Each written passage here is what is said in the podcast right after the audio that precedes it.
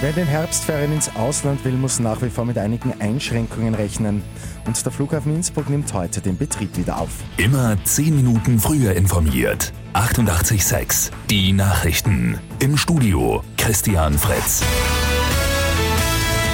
Am Wochenende starten die Herbstferien. Wer ins Ausland verreisen möchte, muss aber genau auf die Bestimmungen in den jeweiligen Ländern achten. Die meisten europäischen Staaten verlangen bei der Einreise nach wie vor einen 3G-Nachweis.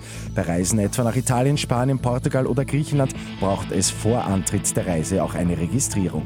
In Kroatien wird diese empfohlen. Vor Ort haben viele Länder dann ebenfalls noch teilweise Einschränkungen, etwa bezüglich Maskenpflicht.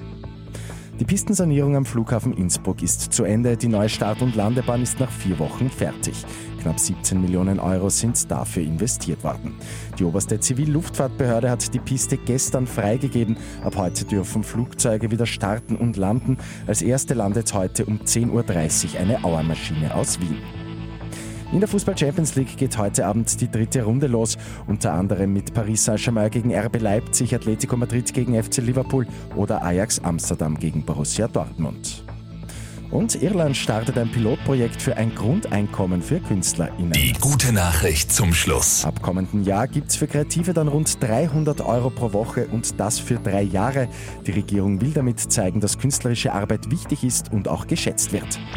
Mit 886 immer 10 Minuten früher informiert.